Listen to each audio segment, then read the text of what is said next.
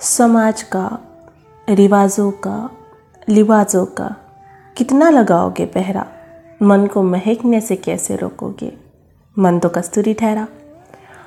नमस्ते दोस्तों, आप सुन रहे कस्तूरी मन में सोना, सोनाली के साथ, यानी मेरे साथ। और आज हम एक बहुत अच्छी कविता है, उसके बारे में बात करेंगे।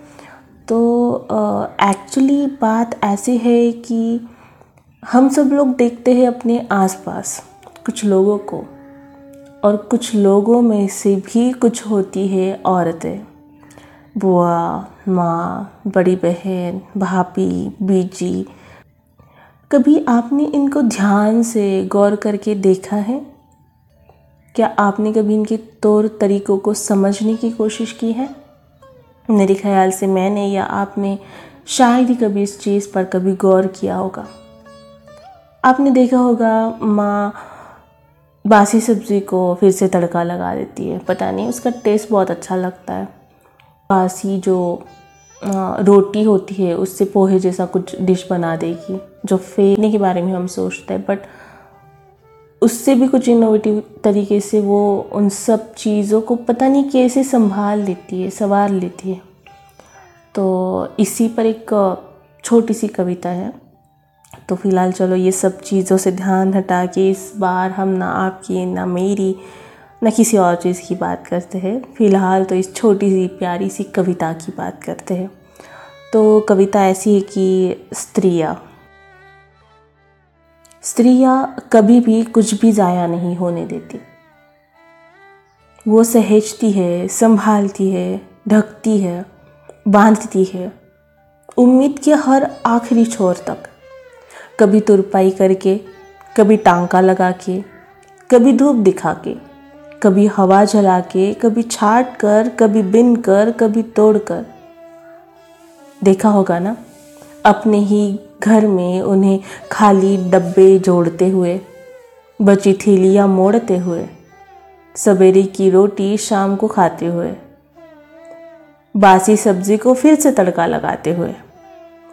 इतना ही नहीं, दीवारों की सीलन तस्वीरों से छुपाते हुए, बचे हुए से अपनी थाली सजाते हुए। देखा होगा ना? फटे हुए कपड़े हो, टूटा हुआ बटन हो, फफुंदी लगा अचार ही क्यों ना हो?